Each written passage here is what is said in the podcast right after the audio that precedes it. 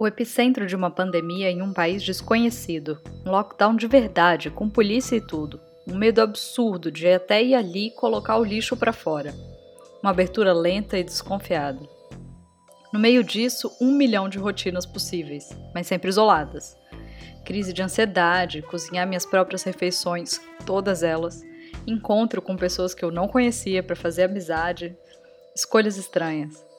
Essa foi a lista que eu consegui fazer quando tive a ideia de criar esse podcast.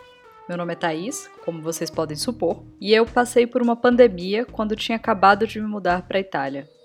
Desde então, foram muitas histórias que nunca antes tinham acontecido na minha história. Talvez tenha acontecido na história de alguma outra Thaís, não sei.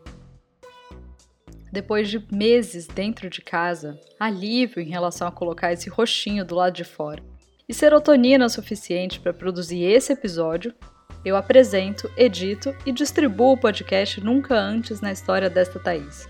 Um programa que conta a história que nunca antes aconteceram na história desta Thaís. Até que aconteceram.